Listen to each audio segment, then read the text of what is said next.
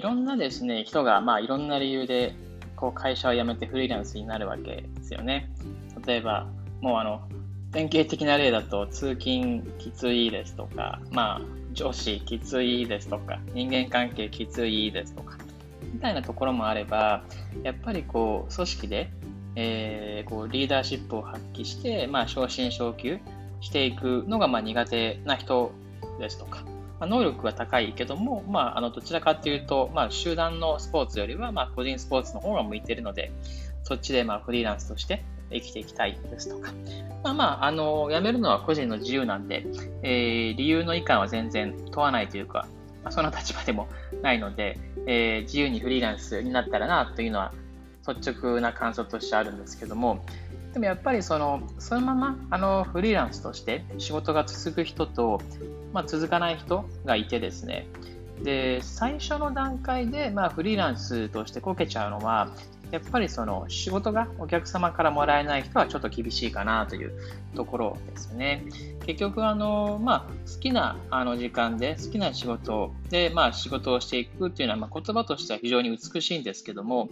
結局あのよっぽどですねあの実家暮らしであの親にまあ収入依存できる生活費依存できるっていう状況であれば別なんですけども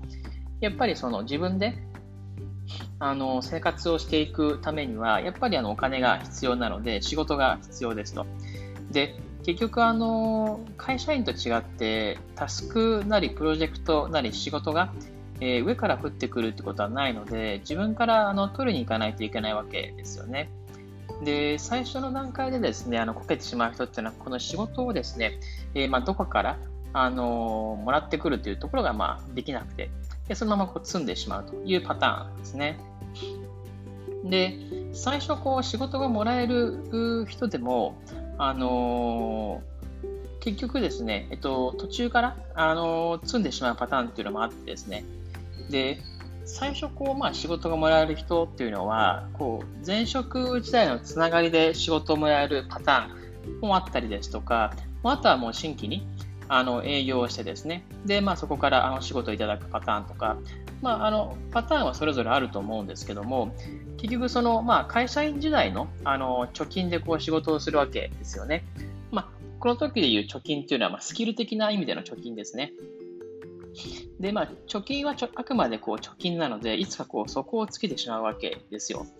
で、会社員時代にこう学んできた知識とかスキルみたいなところを使って、まあ、あの、まあ、コンサルティングをするのか、もしくは営業するのか、みたいなところをやっていっても、まあ、あの、いずれ、あの、まあ、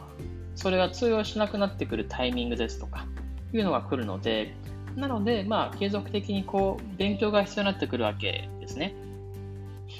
で、あのこう改めて思うんですけど、フリーランスとか、まあ、もしくはその個人事業主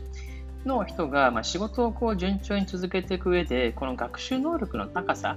が与える影響っていうのはやっぱ高いと思っていてですね、こうその学習能力の高さとまで言わなくても、なんていうんですかね、継続して、まあ、新しいことを、まあ、勉強できるか否かっていうのはすごく大事で、まあ、若手のうちは全然いいんですけどね、まあ、30代ですとか、まあ、40代ですとか、でも私ちょうど40歳なんですけども、まあ、この先10年後、まあ、50歳になった時にですね、今のままの今のスキルの今できることで、まあ、50歳を迎えた時って結構厳しいなと個人的に思っててですね。なので、まあ、その年齢年齢に応じて、えー、その今のマーケットのトレンドですね、を見極めながら、今このタイミングでこういう勉強した方がいいなと。いう形で、まあ、何を勉強すべきか、何を投資すべきかっていうところをですね、自分で見極めて、でそこに対してですね、時間をこう集中的に投資して、で、そのスキルとして獲得してですね、で、その獲得したスキルをベースに、まあ、既存の、まあ、案件とかでですね、まあ、こんなこともできますという形で、あの、ご提案しながら、ね、そのスキルをこう経験値を貯めていくというようなですね、あのサイクルを回していかないと、ちょっとやっぱり40代、50代となっていくにつれてですね、えー、かなり苦しくなってくるなというふうにあの思います。なので、あのー、やっぱりですね、フリーランスなかなか難しいなとは思うんですけども、まあ、そこの難しさをですね、まあ、あの楽しくあの、まあ、ロープレで、こう、一個一個障害をクリアしていくような感覚で楽しめる人は、まあ、フリーランスいいんじゃないかなというふうに思います。はい。今日はですね、えー、以上な感じです。ではまた明日。